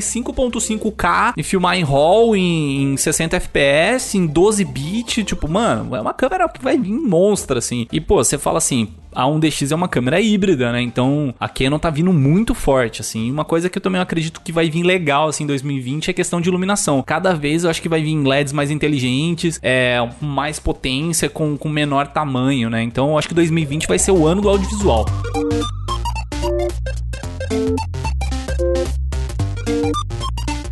Fio, eu acho que é muito. 2020 tá bem no início ainda. E, na moral, mano, a gente pode ficar aqui dias e dias es- especulando. É só esperar lançar que a gente vai ver. Agora sim, previsão, previsão boa também, que eu quero saber, referente a os trabalhos em 2020. Bem, casamento eu acho que é, é algo que nunca vai acabar, né? O povo casa todo dia, se mata pra casar, separa todo dia e casa de novo. Tá Você agorando os comentou uma casal, coisa aí. ô, ô, Gabriel? Não, mano, não. Só tem histórico já de uns Vocês viram o 10 Gabriel, Gabriel que gorando aí as pessoas, né? Gorando os casal. Vocês viram? Não, não, mas assim, cara, e, e previsão referente a tipo de eventos, a videoclipes do 2020, e, e aí, cara? Eu vi que em 2018 para 2019 cresceu muito produção de videoclipes. Eu acho que produção de vídeo em geral, não, não é só clipe, não é só casamento. Produção de vídeo de todas as formas, cara, vai crescer demais esse ano. É, assim como cresceu em 2019. Principalmente aqui no Brasil, porque a gente tá com. A gente. É, é um, é um mercado emergente, né? A, a- a economia vem melhorando aí, né? A- né? De pouquinho em pouquinho vem, vem melhorando. E quando a economia vem melhorando, as empresas vão querendo investir mais em, em marketing. E acho que hoje em dia, se você. Marketing sem vídeo na sua empresa, marketing sem vídeo no seu projeto musical, marketing sem vídeo em qualquer coisa que você for fazer, é um marketing mal feito. Você precisa ter vídeo ali, porque é o que as pessoas assistem hoje nas redes sociais, é vídeo, não tem jeito. Então eu acho que vai crescer muito de modo geral. Eu acho que a gente tem que estar preparado pra isso, sacou? E agora também, é, não sei se vocês têm amigos de publicidade, mesmo de pequeno e médio negócio, é, qualquer ação publicitária agora, eles estão desenvolvendo é, voltados para vídeo. Então, toda a parte de animação rápida, assim, de chamadinhas rápidas de colagem de, de lettering, tudo isso, é, e também de chamar, e aí também gravações e tudo, tudo isso vai entrar muito forte. Por exemplo, campanhas de e-mail marketing, é, campanhas de Instagram, feed, tudo. Cara, ninguém mais está usando imagem. Quando é imagem, eles, eles até colocam tipo uma animaçãozinha de lettering, alguma coisazinha assim pra dar uma segurada. Se tu vê lá, eu gosto muito de seguir os stories da Heineken, a Vivian também. E tipo, eles sempre estão com as paradas maneiras. Mesmo quando é uma foto, tem um É um motion, é, coisa tem um assim. stop motion. Então assim, eu acho que vídeo vai ser uma parada que eu não, eu acho que em 2020 ele vai crescer, eu vou chutar aqui, ele vai crescer o dobro do que ele cresceu em 2019. Eu acho que vai passar agora esse, esse finalzinho de, de, de, de- virada de ano após o carnaval, a galera vai vir louca em cima da gente, eu tenho certeza disso. Não, eu também acho, concordo plenamente, cara. É. par- Parada de vídeo em tempo real, sacou? Em evento grande, pequeno, médio, de você ir lá e filmar e fazer stories pra colocar no, no, no stories em tempo real do, do seu trampo ali, do- da sua empresa. Tem, tem, um, tem uma, uma galera que tá fazendo isso. Mano, eu vi um Instagram de um cara esses dias, eu não vou lembrar o nome, desculpa se eu. eu não vou lembrar o nome pra falar aqui agora, mas eu vi um Instagram desse cara que ele tá, se denomina é, Story Maker. É um cara que o trampo dele aí, nos trampos e nos eventos e nas paradas, para fazer stories. Sim, eu tenho um amigo meu que ele faz isso, ele é daí de São Paulo, é o Wesley. É, e ele chama Wesley em cena. E ele vai, tipo, vai cobrir Ah, o Campus sim, Party. lá, né? É, ele vai cobrir Campus Party. Ele chega lá com, com iPhone, né? Tem que ser iPhone, não tem jeito. É, ele vai chegar lá com iPhone, vai gravar tudo e ele já edita. E todos os programas que ele me passou de dica, eu acabei pegando e a Vivian e eu, a gente foi para alguns eventos aqui de cliente nosso fez, e o cliente já, tipo, virou o contrato. Ele falou, não, a gente vai... É, super funcionou, né? Não, mas é, é, é o que vai rolar, cara. Esses vídeos em evento, principalmente, vai crescer É, e, muito. querendo ou não, e- está, ficou até muito mais fácil e prático. Em 2018, o meu primeiro trampo, assim, destination mesmo, foi exatamente pra isso. Pra fazer um- a cobertura pra stories. Então, eu fui, eu fui com duas câmeras, eu fui filmar com Sony e trocar de lente e toda hora. Tem que descarregar, tem que editar, tem que fazer cola, tem que não sei o que, exportar e postar. Sendo que, se eu tivesse um iPhone, eu faria quase a mesma coisa. Ali mesmo, rapidinho, e Real postava. time. Então, assim, hoje eu acho que o mercado é, está andando muito alinhados. O, é, qual, no caso? A demanda de cliente para stories e a qualidade que os, os celulares hoje vêm oferecendo. Muita gente fica é, comparando, ah, o celular e vai tirar emprego de muita gente. Cara, eu acho que não vai. Está dando emprego para muita gente e está facilitando até a nossa vida, irmão. Porque você pensar que você puxar um celular do bolso, fazer uns, uns- uns três vídeos, editar ali mesmo e postar já rende. O Danilo ontem, mesmo, tá, tá postando um monte de videozinho aqui de, de uma produção que vocês é, fizeram, não foi, Fio? Ontem, Foi. foi anteontem, não sei, um videoclipe. E ele tá, mano, ele puxa o iPhonezinho dele. É, é iPhone, Fio? É. 11 também? Uhum. Os caras estão muito ordinaria. Aí ele puxou, ele puxou, ele filmou ali os bastidores, tá ligado? E, mano, quando ele mandou aqui no grupo, no WhatsApp, qualidade boa, ou seja, a compressão é legal. E ele falou que editou rapidinho. Ele, ah, velho, eu usei três aplicativozinhos aqui, um pra edição, o outro pra colocar um filtro, e o outro pra não sei o que, colocar um, umas baterias de efeito e tal. E, cara, ele fez durante o job, tá ligado? Você tá ali filmando, tu tem um tempinho, tu vai e faz. Então, assim, cara, e eu acho que que é uma coisa que tá facilitando muito. Claro que o iPhone 11 é o preço de uma 7S, né, pai? Então, não sei. É. então assim, não sei se é tão viável assim, mas, cara, o mercado hoje e, e possibilita a gente, se você pensar fora da caixa, a fazer muita coisa legal, mano. O, o Sodré é um grande exemplo disso, mano, de maluco que dá ideia para um cliente, é, o cliente contrata ele para uma coisa, ele vai, testa durante o job, as paradinhas e dá certo e vende pro cliente, tá ligado? Então, assim. Vira produto, hoje, né? Vira produto. Então, assim, em 2018 eu vi o crescimento do, do Sodré nesse 2019, estilo de trampo. 2019. 2019, isso, é, de uma maneira muito radical. Radical, tipo assim, cara, ele começou ali fazendo um videozinho do nada, ele já tava em Salvador, do nada já tava em Caraíba, do nada já tava não sei aonde. E isso tudo e mesclando câmera com celular, com edição rápida, com, tipo assim, edição que precisa dar uma certa atenção, ele vai dar, mas com o celular ele já adianta muita coisa. Então isso tem sido massa, velho. demais. Eu acho que enquanto nossa, nosso mercado estiver crescendo como ele está crescendo, é, sempre vai ter oportunidade, sempre vai ter vagas de emprego, vamos dizer assim, é, e sempre vai ter local para você criar mais coisas. O Luigi Riso, ele fez um, um, episódio aqui com a gente, acho que é episódio 49, que ele fala muito disso, né? O cara ganhou já o Grammy, né? Não é Grammy, é M. É, ele ganhou o M lá no, nos Estados Unidos e tal. É, e uma empresa contratou ele para fazer o que ele faz nos stories dele. Tipo assim, pelo menos assim, na gravação ele falando assim, ele falou, cara, os caras entraram em contato comigo, falaram, eu quero te contratar. Aí ele, ah, mas para fazer o quê? Ele, pra fazer a mesma coisa que você faz nos seus stories, só que aqui na, na empresa, entendeu? Tipo, é, então tem meio que essa, esse movimento aí pra, pra uma parte digital, né? Que é o que a galera tá consumindo mais, né? Hoje a gente consome muito mais stories. Eu mesmo, assim, eu comecei a, a tentar profissionalizar um pouquinho mais meus stories. Você virou blogueiro de stories. Conta aí pra galera, ele bota legenda, bota legenda pelo celular. Você já viram essa porra? Não, cara, mas esse negócio da legenda foi uma, uma, sacada que um camarada meu comentou. Porque eu falei assim, ah, tipo assim, perguntando pra ele o que, que ele gostava de ver de stories tal, assim, sabe, aquela conversa assim, de amigos. E aí ele comentou, falou, ah, cara, eu acho massa, tal, não sei o que. Ele, ah, eu vejo até os seus, tal, mas eu assisto tudo sem áudio, então, tipo, nem ouço o que, que você tá falando. Aí eu, mano, isso me deu uma ideia. Aí eu comecei a fazer todos é, Enquanto legenda. isso, o Gabriel tá aqui com o celular 21 por 9 que posta a história, coloca um escrito em cima. Aí quem assiste tá lá o história cortado na a metade da letra.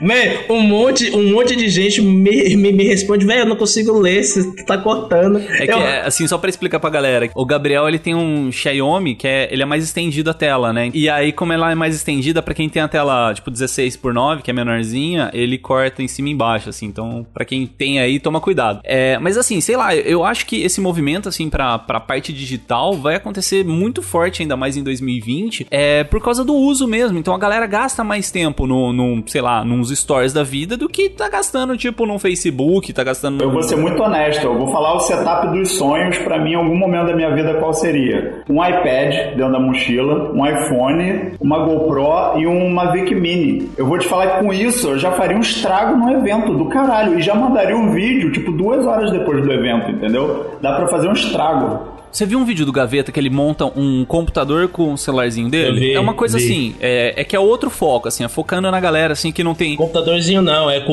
o iPad. Com o iPhone. Ele, não, com o iPhone. O iPhone, Não, ele com colocou o iPhone, iPhone, colocou iPhone. um hubzinho, umas paradinhas. Eu achei desnecessário. Não, mas é que é, é outro público, cara. P- pensa assim, tipo, é, eu, por exemplo, eu tenho um notebook gamer e tal, eu consigo, tipo, levar pra lá e pra cá pra fazer as edições. Mas tem muito público que não tem como ter um notebook gamer ou não... Cara, bota aí, Adriano, um estudante de, de cinema, cara. Um guri, às vezes, durengo, cara, pô... E celular é uma parada que você leva pra lá e pra cá. Então você fala assim, pô, eu vou gastar tipo 1.500 reais num celular. Em vez de eu gastar 1.500, gasta um pouquinho mais, gasta, sei lá, 3 mil reais. E esses 1.500 é o investimento dele ser tipo um, como se fosse um computador, né? Um computador de borda ali pra você levar pra lá e pra cá e editar. É, eu, eu baixei aqui, essa, assim, esse último mês aí que eu comecei a fazer muito stories. Eu falei assim, putz, não dá pra ficar levando pra ilha de edição e editar toda hora. Precisa editar no celular. Eu comecei a testar um monte de aplicativo. É, baixei lá um, é, que eu uso Android, né? Baixei um que chama. An- Calma, calma, calma, calma, calma. É pago? Então, é, é gratuito. Não, ele, ele é gratuito, mas ele é. Se não for, nem fale. brincadeira, brincadeira, brincadeira. Não, não é pago, né? Não, os caras. É, paga nós aí, ó, aplicativos. É, então, o, eu baixei um, um que é bem legalzinho, que chama Androvid. É, aí eu comprei a versão paga dele. Ele é tipo, sei lá, 5 reais. Aham, É, comprou. Foi mais ou menos isso que eu paguei. Não, mas a versão é, gratuita dele também funciona bem, assim. Aqui ele deixa uma marca d'água, né? É, aí depois eu baixei aquele InShot e aí eu descobri que, é que o InShot ele tem um monte de coisa, né? Dá pra você é, editar foto, dá pra você usar a câmera pra fazer filtro, dá pra você fazer aquelas colagens, sabe? Que fica tudo, tipo, várias fotos no mesmo negócio. O InShot ele é bem completo. Só que aí eu descobri que a mesma empresa que faz o InShot faz uma outra ferramenta que é mais barata pra quem quer pagar e faz a mesma coisa que o editor de vídeo do InShot, que chama YouCut. Você não viu, não, o Kine Master? Então, aí caiu no Kine Master. Aí eu tava vendo o vídeo do Gaveta, né? Porque, sei lá, eu acho que 2020 vai rolar muito curso aí de edição de, de vídeo em celular e tal. Nossa, vai ser. Isso, isso é a tendência, curso. Não, já tá rolando. O, o- quando eu entro no meu. Não, quando eu entro no meu YouTube, entrei a semana passada. Tinha, velho, uma playlist, um cara, ele postou 24 vídeos Sim. ensinando Kine Master seguidos. Ele fez uma série. Eu falei, que porra é essa, man? E depois comecei a ver vários outros. Oxi, que que é isso, mano? Cara, mas é que você tem que pensar assim, que a galera que tá entrando começa da base, né? Então, pô, você tem um celular, você já tem uma câmera ali. Então, como que você vai editar isso aí? No próprio celular. E aí, tipo, tem o Gaveta que fez, tem o Brainstorm que tá começando a fazer também. Eu tava vendo um vídeo dele falando sobre o Kine Master também. Eu vi, tem a- o Casal Hack, tem muito curso aí que tá acontecendo pra edição específica em celular. E aí, tipo assim, eu, eu olhei esse, vi- esse vídeo aí do Kine Master, só que o que me pega um pouco é a assinatura dele. Porque ele é, eu acho que é 10 dólares, 12 dólares, não Eu lembro. acho que eu paguei 120 anual. 120 reais. É, então, aí já, tipo, eu não sei se o meu fluxo só pra fazer stories paga esse valor, porque, pô, já paga Adobe, já paga não sei o que, paga não sei o que, é tipo, não sei se pra É. isso, porque eu acho que assim, todo o nosso investimento tem que se pagar. Então, se você compra uma câmera, ela tem que se pagar. Se ela não se pagar, mano, foi dinheiro gasto à toa. Então, eu não sei se o KineMaster pra mim compensa. Só que tem um que é pra Apple, que só funciona em iOS, só que eu não tenho iOS, que é o Luma. O Luma, mano do céu, aquele aplicativo eu achei genial. Não, esse é ridículo. Eu já editei casamento no LumaFusion. E digo de passagem, ficou muito bem editado, mano. Foda, hein? É Muito louco. Só que é caro pra cacete, né? Quanto custa? 100, 200 dólares? Quanto né? custa o Luma? 200 reais, eu acho. Esse é o Luma Fusion. Esse foi 150 que eu paguei no anual dele. Luma Fusion. Mas ele não é um pacote só? Você paga uma vez e nunca mais. Não, LumaFusion você paga uma vez só. É uma vez só? Ótimo. então. Isso. Estourou no norte, hein, Sodré? Nem sabia. Rico, rico é outra coisa.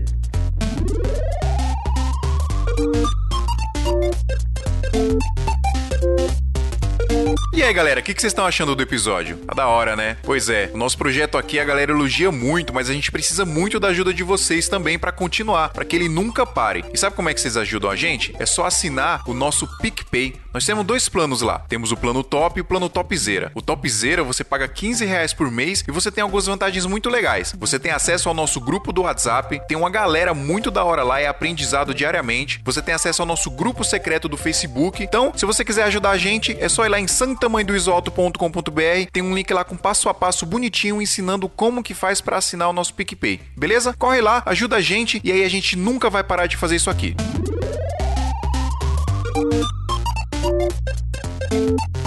Oh, peraí, peraí, a gente, a gente tá falando de. A gente tá falando de câmera e tudo mais. E previsão de software de edição? Vocês têm alguma? Aplicativo, mano. Aplicativo. Não, mas software, software mesmo pra Eu acho computador, que pô. o, que o LumaFusion vai ser a revolução dos softwares para dispositivos móveis Vai. desse ano de 2020. Vai, Porque vai. Ele, ele já é muito bom e tá, tá vindo, estão vindo atualizações dele que vão oferecer mais recursos como estabilização, né? Ele já, ele já tem a possibilidade de você colocar loot, Ele é correção de absurdo, cor, cara. correção de áudio, tudo dentro dele. Thiago, eu não sei se você teve a mesma impressão que eu tive quando você mexe no Luma Fusion.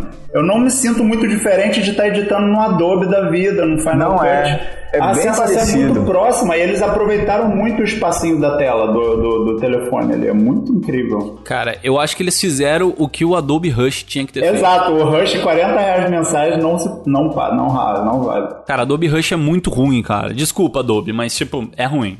Que eu tenho plena certeza, convicção da minha fé de que um dia em 2020 o Premiere vai funcionar. 100%. Ah, mas a galera tava falando no grupo lá de que o Premiere não tava travando e tal, não sei o quê. Ó, já faz quatro dias que meu Premiere não trava.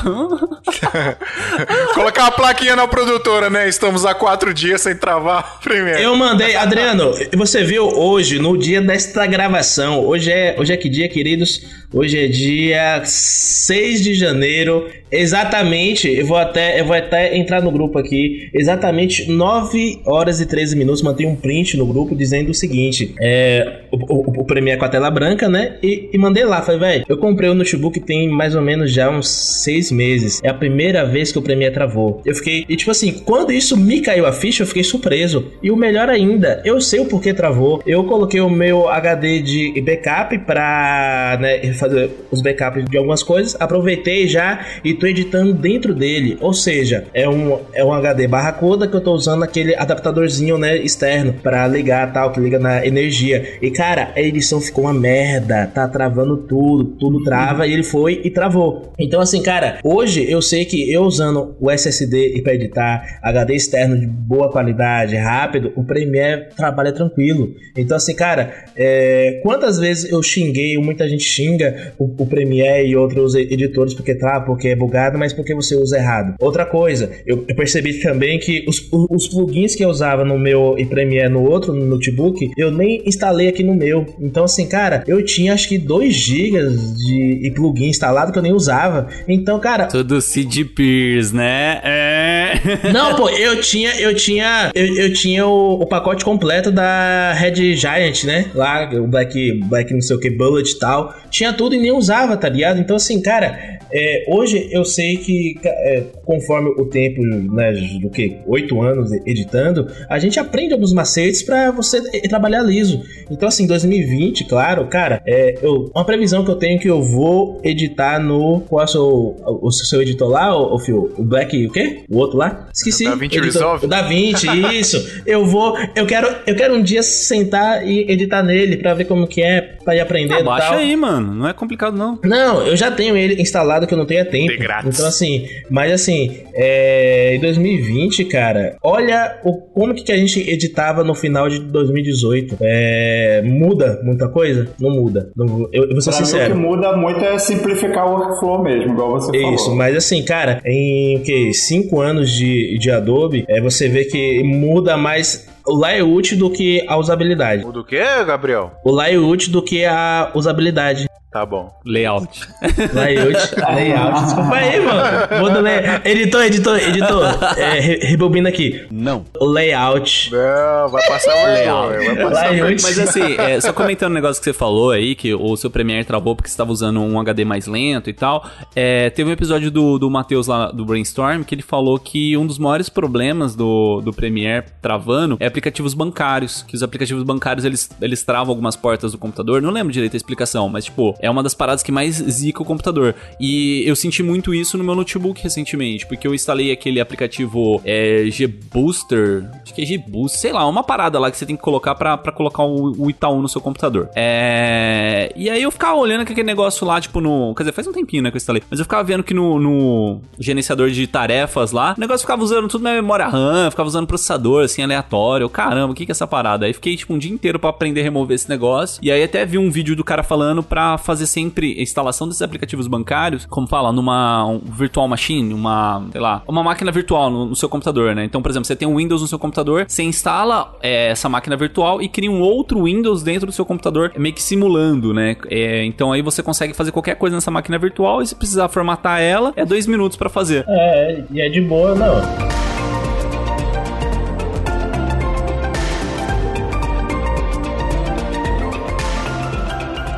Pessoal, a gente falou muito de previsões aí, mas eu queria saber agora de vocês quais são as metas de vocês pra esse ano. O que, que vocês esperam? Ficar rico! A ficar rica, minha meta é desde que eu nasci, irmão. O médico bateu na minha bunda e eu falei, quero, quero dinheiro, quero ficar rico. Não, você falou salve quebrada. Quais as metas de vocês aí pra esse ano? O que, que vocês esperam alcançar? Se tem alguma coisa concreta ou se é algo tipo, mano, quero só crescer mais, crescer a produtora, etc. Eu quero conhecer os outros membros do, do podcast, porque eles não querem me ver. O John vem pra cá, não quer me ver. O Gabriel vem pra cá, não quer me ver. Ninguém nesse episódio, a única pessoa que eu não conheço aqui é você, é, mano. Mas você veio para São Paulo e você avisou para mim, eu não quero te ver. Aí eu falei assim, você é meu inimigo declarado, meu inimigo. É, falou mesmo, com todas as letras. Ó, minha meta é comprar uma GH5. Então, assim, eu, eu, eu, gosto muito de fazer isso, assim, eu tenho um caderno... A meta do Adriano é gastar dinheiro, não é ganhar. Gastar dinheiro. Eu, eu tenho um caderninho que eu, tipo, todo ano eu escrevo o que eu quero para aquele ano. E, cara, é uma das coisas mais deliciosas do mundo quando você começa a riscar esse caderno no ano seguinte que você vai fazer a nova página, né? Então, por exemplo. É... Cara, eu nunca fiz isso na minha vida, mano. Assim, é uma bobeira minha, mas eu tenho isso há muito tempo. Por isso que você tá nessa situação aí, ó. não, velho, não, velho. Mas, tipo assim, eu acho que é algo que é muito legal você é, listar suas metas. Porque, querendo ou não, a gente pode esquecer ou pode achar que é uma meta muito distante. Mas os sonhos a gente consegue realizar quando a gente sabe quanto custa o sonho e é algo que eu nunca fiz até então, né? Hoje em dia, conforme eu sei quanto custa uma câmera, eu trabalho para comprar aquela câmera, aquela lente, aquela, né, aquele acessório. Mas enfim, continue aí. A sua meta, a sua lista. É, então. A é... sua lista de, dois itens. Minha lista de dois itens. É, é que assim, tipo, esse negócio de você criar uma lista e riscar essa lista dá uma satisfação muito grande. A mesma coisa assim, sabe quando você fica o dia inteiro e você fala assim, trabalhando, né? E você fala assim, chega no final do dia, pô, eu não fiz nada. Aí você começa a listar, você fala, pô, sei lá, passei e-mail, fiz isso, fiz aquilo. Aí você vai ver e realmente você fez muita coisa, só que pode ser que fossem coisas que não estivessem programadas para aquele seu dia. Mas você fez muita coisa. Então, quando você, tipo, vai montando listas das coisas que você tem para fazer, você olha para trás e fala: "Caramba, olha o tanto de coisa que eu acabei fazendo nesse ano, eu nem percebi". Então, assim, tipo, ano passado eu fiz uma lista assim, eu tinha colocado para comprar uma Sonyzinha, tinha colocado para comprar lente, comprar não sei o tinha umas metas mais imateriais também. E assim, esse ano, cara, eu olhei assim e falei: "Caramba, consegui dar cheque, tipo, em 70% da lista". Tipo assim, dá uma, uma satisfação muito grande. Aí, tipo, os itens que eu não, não dei cheque, alguns eu desisti mesmo, que acontece essas coisas, e, e montei a lista para 2020, né? Tipo, já colocando mais equipamentos, mais coisas. É... E assim, cara, eu espero que no final de 2020 eu consiga cumprir pelo menos mais 70% dessa lista aí para sempre estar tá no, no progresso, né? Cara, eu quero esse ano fazer mais trampo de publicidade e videoclipe. Eu quero que seja um. Eu, eu quero dirigir mais coisas, né? Pegar trampos maiores, pegar trampos com equipe maior. Acho que é, é uma vontade que eu tenho esse ano. E não parar de fazer casamento, mas fazer menos cobrando mais, sabe? Fazer menos casamento para focar mesmo mais em publiça, em focar mais em videoclipe, focar mais nessas, nessas outras produções. Mas eu não tenho vontade de parar de fazer casamento. Eu, eu quero continuar fazendo, mas cobrando um pouquinho mais para fazer menos, sabe? Sei lá, eu quero chegar a fazer seis casamentos no ano. Não sei se eu vou conseguir esse ano ainda. Eu quero ser Fio Rocha.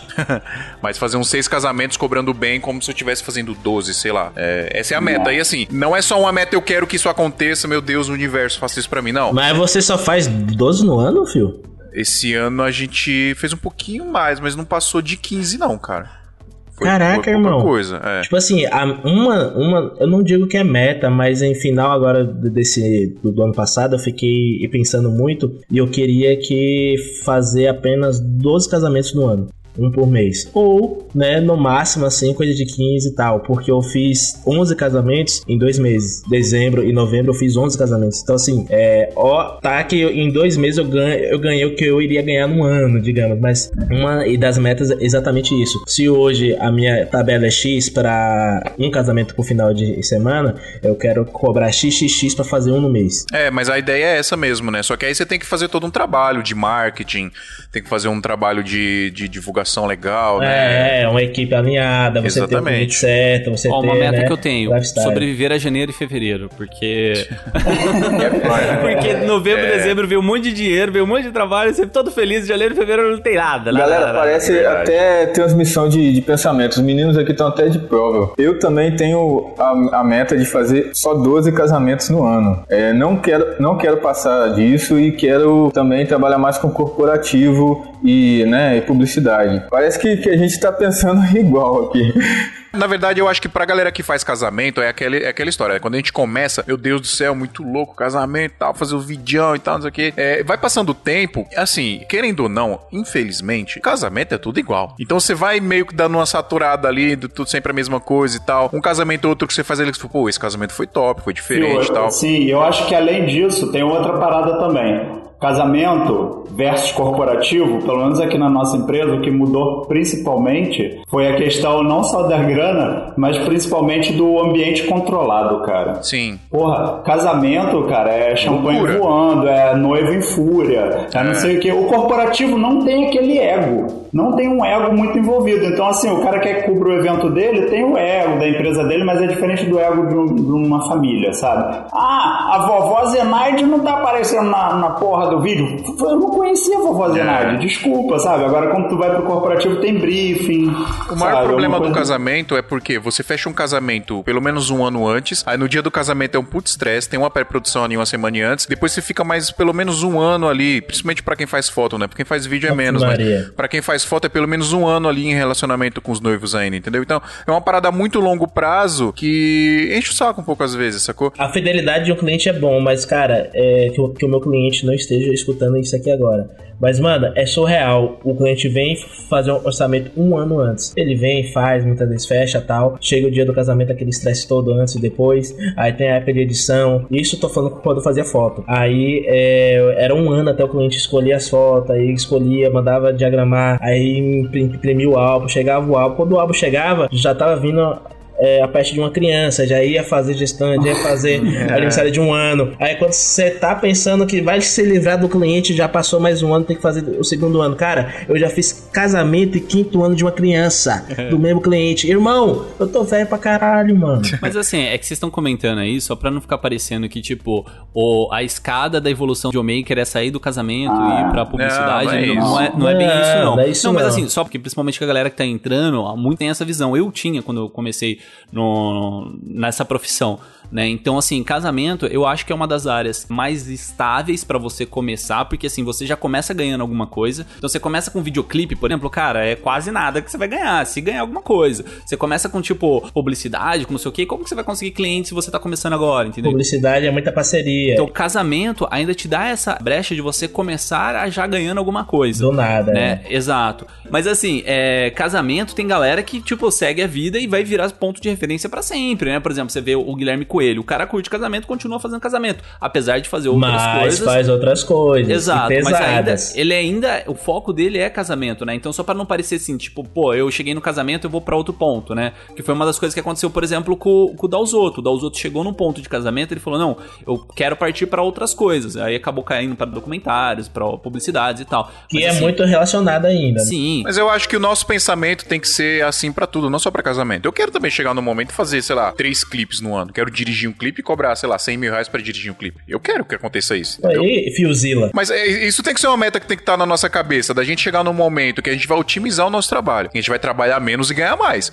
Se você não tá fazendo isso gradativamente, trabalhar menos e ganhando mais, ou trabalhando igual, pelo menos, mas o, o seu, o seu valor, o seu ganho tá aumentando, então alguma coisa Você tá não tá errada. evoluindo. Não tá Você não tá evoluindo. evoluindo. É que tem, Exatamente. tem as duas visões, assim. Tem a visão de você melhorar a sua qualidade, então tem que cair nessa questão, assim, de diminuir o trabalho e aumentar os, os valor daquele trabalho que você entrega. Mas também tem aquelas produtoras que acabam ganhando na quantidade. Não é o meu perfil, mas eu não, não julgo, porque também é um tipo de mercado, de eles... Aí que tá, Adriano. Eu discordo de você. O dono dessa produtora tá trabalhando cada vez menos e ganhando cada vez mais. Porque ele tá botando, ele tá botando um monte de equipe pra trabalhar ali, ele tá só administrando, sacou? Eu faço frila pra uma produtora, que é uma produtora que fazia trabalhos muito grandes. E agora o que eles estão fazendo? Trabalhos grandes, eles dão muito trabalho. Eles, desde a época de orçamento até reuniões e não sei o que, eles estão pegando trabalhos menores, mas uma quantidade maior desses trabalhos menores. E estão ganhando mais que isso. Entendeu? Então, assim, é, existe a, a fase de você trabalhar menos pra melhorar sua qualidade e ganhar mais dinheiro com isso, né? Aumentar o valor do seu trabalho, mas existe também o outro meio, que é aumentar a quantidade. Então, assim, aumentar a quantidade, diminuir o tempo que você executa cada um desses trabalhos e ganhar na quantidade. Não é errado nenhum desses meios. Não, mas não é errado. Eu não tô falando que é errado. Eu só tô falando que o cara, quando você começa a pegar muito trampo, assim, na, na quantidade, muito, muito, muito, muito, muito, é, você não consegue fazer tudo. Você vai delegar a equipe pra fazer aquilo ali. Não foge dessa parada que a gente tá falando de trabalhar menos e ganhar mais. Porque o cara, ele pode estar trabalhando mais, talvez ali no administrativo, na, na gestão de toda a parada. Mas fisicamente a mão de obra dele diminuiu. que É humanamente impossível você, sei lá, triplicar a sua demanda e conseguir atender tudo. Então, se o cara tem um bom planejamento dentro da empresa dele e ele quer ser esse cara que te- quer ter cada vez mais trabalho, quer ter cada vez mais demanda, ele vai focar mais na gestão daquilo ali. E querendo ou não, isso é você trabalhar menos e ganhar mais. É um planejamento que você tem que fazer também. Isso não é errado, não tô falando que é errado. É, é- é- são só escolhas que o cara faz ali de negócio dele, é normal. Posso falar o que aconteceu comigo para eu decidir pegar menos casamentos? Né? Eu estava numa reunião com o cliente e o cliente chegou para mim e falou: Tiago, por que, que você não reduz o seu preço para você pegar mais trabalhos e poder ganhar mais em quantidade? Cliente vagabundo, né, velho? Aí eu, eu joguei né, contra ele, né? Eu, eu virei, o- eu inverti a, a parada. Olha, eu quero melhorar a qualidade do meu trabalho, atender clientes que entendam mais de arte e de cultura como vocês, né? E que Jogou pro cara a bomba, hein? é, e, e eu quero que esse cliente ele venha até mim é, não porque eu sou uma empresa como uma fábrica que produz é, várias coisas num, num padrão de qualidade aceitável, mas eu quero que o cliente venha até mim porque ele quer ver o meu produto como se fosse um produto feito à mão, que é exclusivo para esse cliente. São Aí, estratégias diferentes, né? são estratégias diferentes. E depois É a que ele falou cerveja isso, artesanal do vídeo. é e, de- é, e depois que eu tive essa conversa com esse cliente, eu fiquei pensando, cara, eu tô trabalhando demais, eu não tenho tempo para minha filha nos finais de semana, eu gasto muito por conta desse monte de trabalho que eu tenho, eu gasto também muito e alguma coisa tá errada aí. Não é melhor eu parar, fazer menos, co- cobrar um pouco melhor, me dedicar mais, né? A, a- porque eu vou ter tempo né? Se eu fizer menos, eu vou ter mais tempo para fazer melhor, vou poder dar um gás até maior, vou poder é, me divertir mais trabalhando do que eu fazer esse monte de, de, de coisas que eu tenho, que eu estava fazendo e me- no final de- das contas eu me senti esgotado, exausto e pressionado. E aí tem a questão da, da pressão do- dos prazos, né? É, em casamento, você para você fazer um filme de casamento como a gente faz, né, que é um filme mais elaborado, que, que tem roteiro e tudo mais, às vezes a gente demora um mês para fazer um filme. Então é, é uma coisa muito desgastante. A gente é, fica muito tempo com o mesmo cliente. E não que o cliente não valha que a gente passe o tempo com ele, mas é, hoje em dia, né, a gente a vida é dinâmica, passa rápido. tudo muito rápido. Né? E a gente também Faz no story, entrega no story. é, e não, aí eu pe- pensei assim, ó, o, o melhor é eu pegar menos casamentos, que é o casamento é uma coisa que demora mais, começar a pegar mais corporativos, pra eu poder me dedicar mais ao casamento, porque corporativo você faz um dia, edita no outro, tá pronto. Casamento não, casamento é muito mais longo e, né, e exige uma dedicação muito maior. E se você fizer menos, você faz com mais qualidade. E assim, eu já passei por situações de casamentos que eu não quero mais, eu não quero cliente, tipo, no, no início de um orçamento,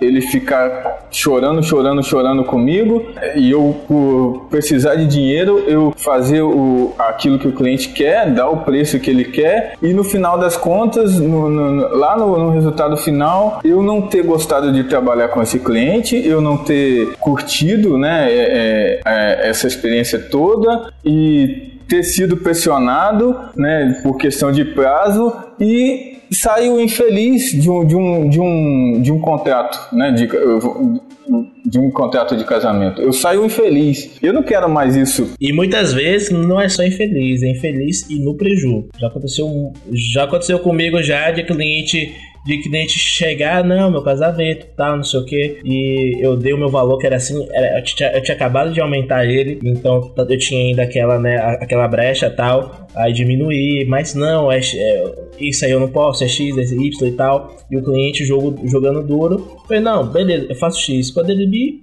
quando ele me deu a, o local do casamento, eu já fiquei puto, é no local onde rola a virada de ano aqui na cidade, ou seja, é um local foda, top, que só faz show, só faz show lá. E você, quem- ele quem usou é o resto do orçamento pra te pagar, ô Gabriel. Isso, entendeu? Então assim, Meta 2020, não passar orçamento errado.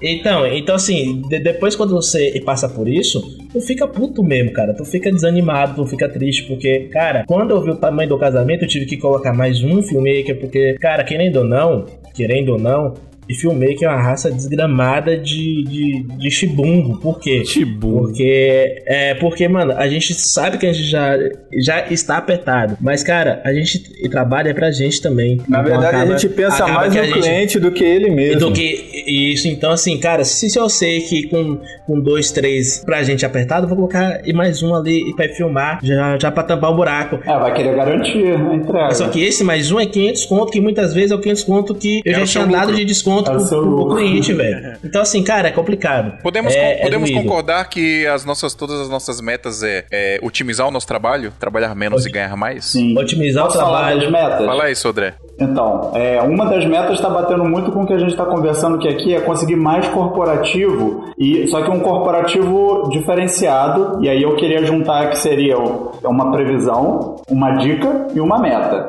que são corporativos é, recorrentes. O que, que são esses corporativos recorrentes? São médias ou grandes empresas que vão querer que vocês cubram o evento, façam mini vídeos promocionais e vão ter contratos com vocês. Então eles podem chegar a querer algo se- semestral, entendeu? Ou até anual. Então por que, que isso é uma meta aqui na nossa empresa? A gente querer esse tipo de corporativo? Cara, a gente sabe quanto a gente vai receber no final do mês.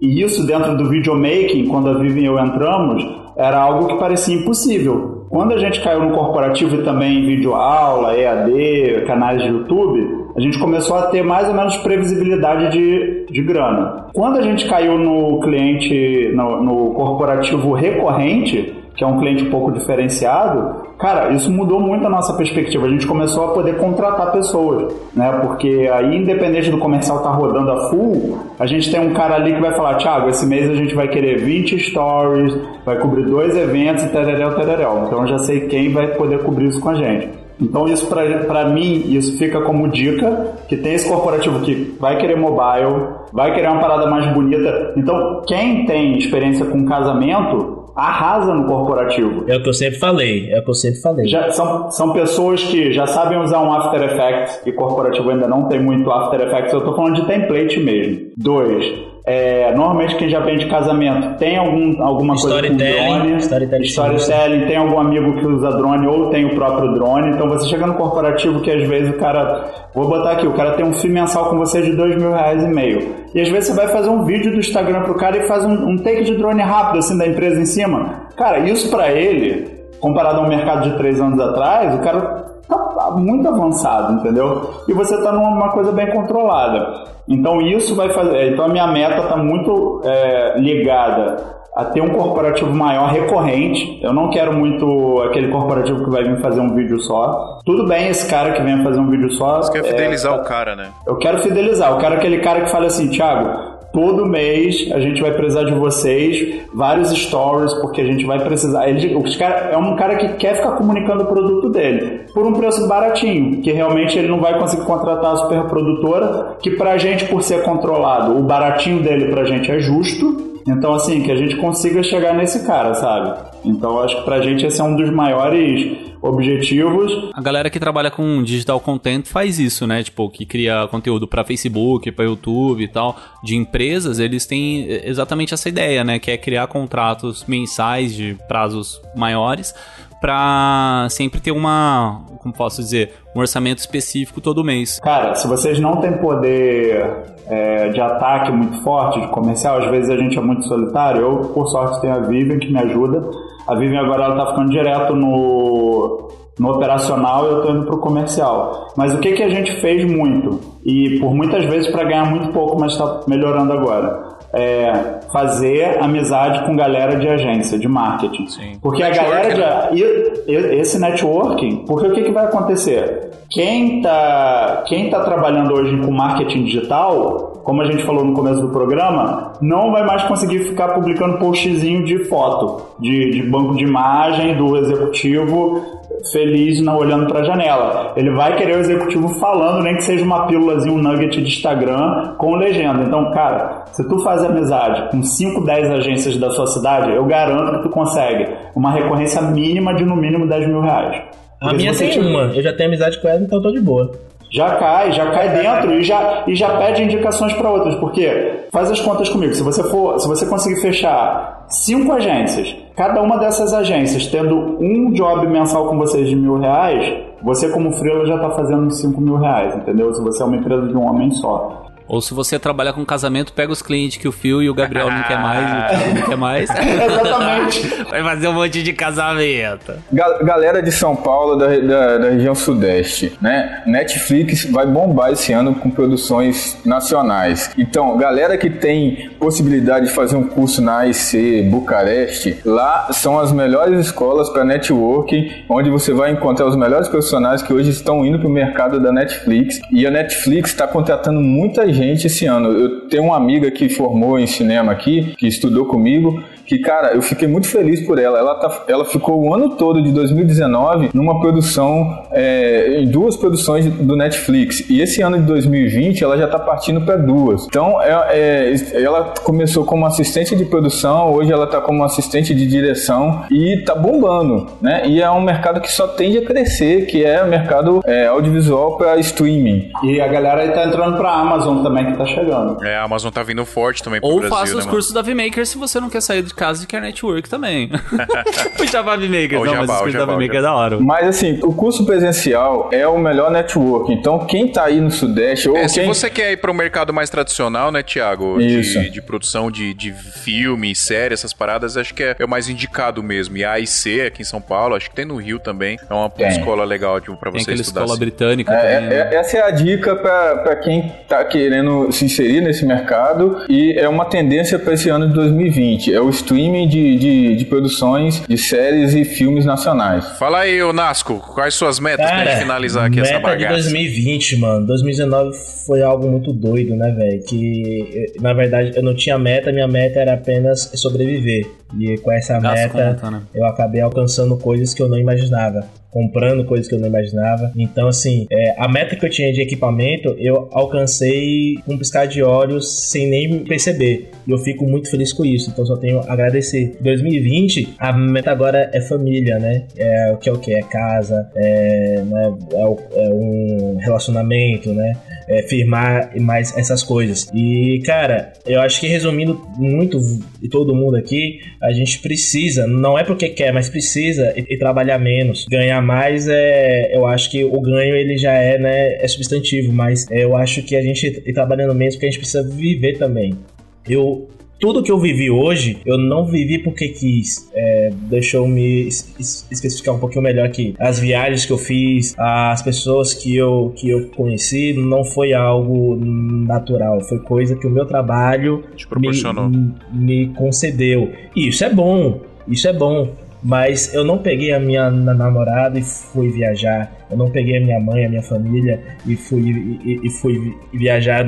Eu não coloquei a mochila nas costas e fui rodar o mundo e porque eu queria. Então, assim, a gente vive algo, mas não vive por completo esse algo porque a gente está trabalhando. Então, uma das metas que eu tenho é, é viver né? Porque até então a gente, eu no caso eu, eu sobrevivo e esse e essa sobrevivência ela é eterna, mano. Se você não se cuidar, se você não correr atrás e fazer por onde. Então, algo que eu não quero é isso, é apenas sobreviver. Então, buscando isso, eu quero, porra, eu não sei ainda, porque eu sou um cara que eu- as, as minhas metas eram sempre baixas, a, a minha expectativa era baixa, então a partir de 2019 que eu comecei a es- estabelecer algumas coisas. Em 2020 ainda, eu não tô vivendo nem o 2020. O meu ano de do- 2020 só vai acabar. Depois do carnaval. Só, só vai, só vai co- começar depois do carnaval, porque eu tenho 11 casamentos pra editar, irmão, que eu fiz agora no final de ano. Então, assim, é, eu já perdi já dois meses. Então, eu só tenho só 10 meses pra- pra correr atrás. Gabriel, a sua meta de Diga. 2020 é deixar de apenas existir e viver. Olha, filosófico. É, eu sou fisófilo, rapaz.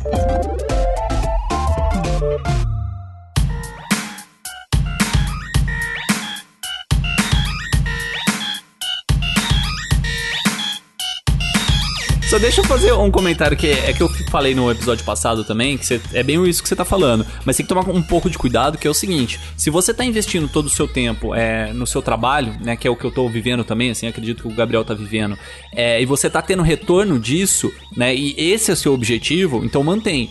É, Porque assim, se você tá nesse ritmo e tá crescendo, você mantendo esse ritmo, você vai chegar no ponto que você vai querer, né? Que você deseja. Agora, se você, tipo, é, se você não tiver conseguindo crescer, evoluir, desenvolver, é, e você só tá te viver, vivendo pra pagar conta, só sobrevivendo, aí você tem que repensar o modelo que você tá, tá trabalhando, É, né? Muitos aqui e trabalharam muito, ganharam também o seu equivalente, mas aconteceu que nem eu, ou então que nem Adriano, que tudo que ganhou foi revestido para equipamento, é, estudo, é, isso aqui, é um certo crescimento, mas aí. Você está reinvestindo o, o seu Mas dinheiro. só que eu- o meu medo é, é passar a vida toda e, e fazendo apenas isso, entendeu? É isso que é o delicado. Galera, eu preciso mesmo terminar é, da meta do SMIA para esse ano. Eu queria pedir a ajuda de todos os ouvintes, que a meta do SMIA esse ano é explodir e ser o podcast mais famoso da galáxia.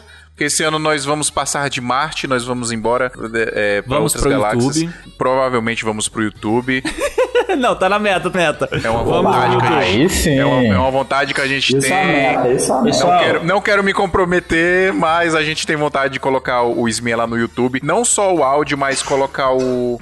Colocar conteúdo E se também, você é legal. ouvinte, se você Deixa eu ouvinte, falar, estamos pelo amor de 2020. Deus, Gabriel, eu preciso Calma aí, episódio. calma aí, calma aí. Você ouvinte que tá aqui, você vai pro Ed Brasil, vamos criar a hashtag Esmia no Ed Brasil?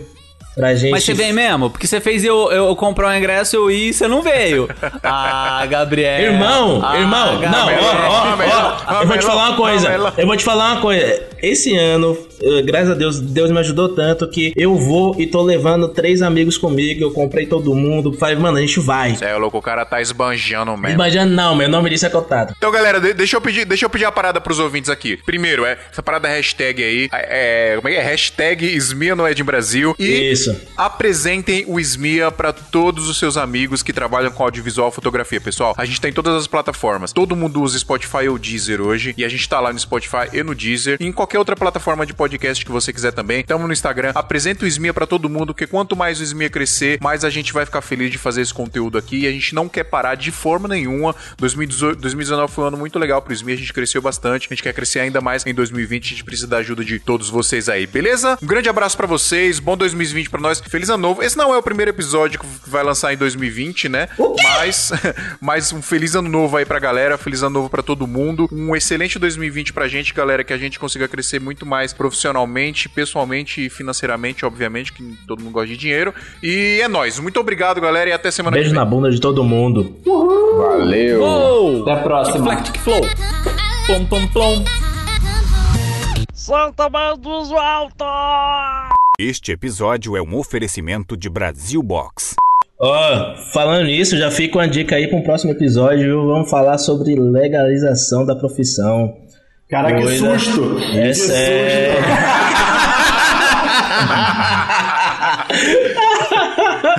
Ô, cara. Este podcast foi editado por Pedro Calarissa.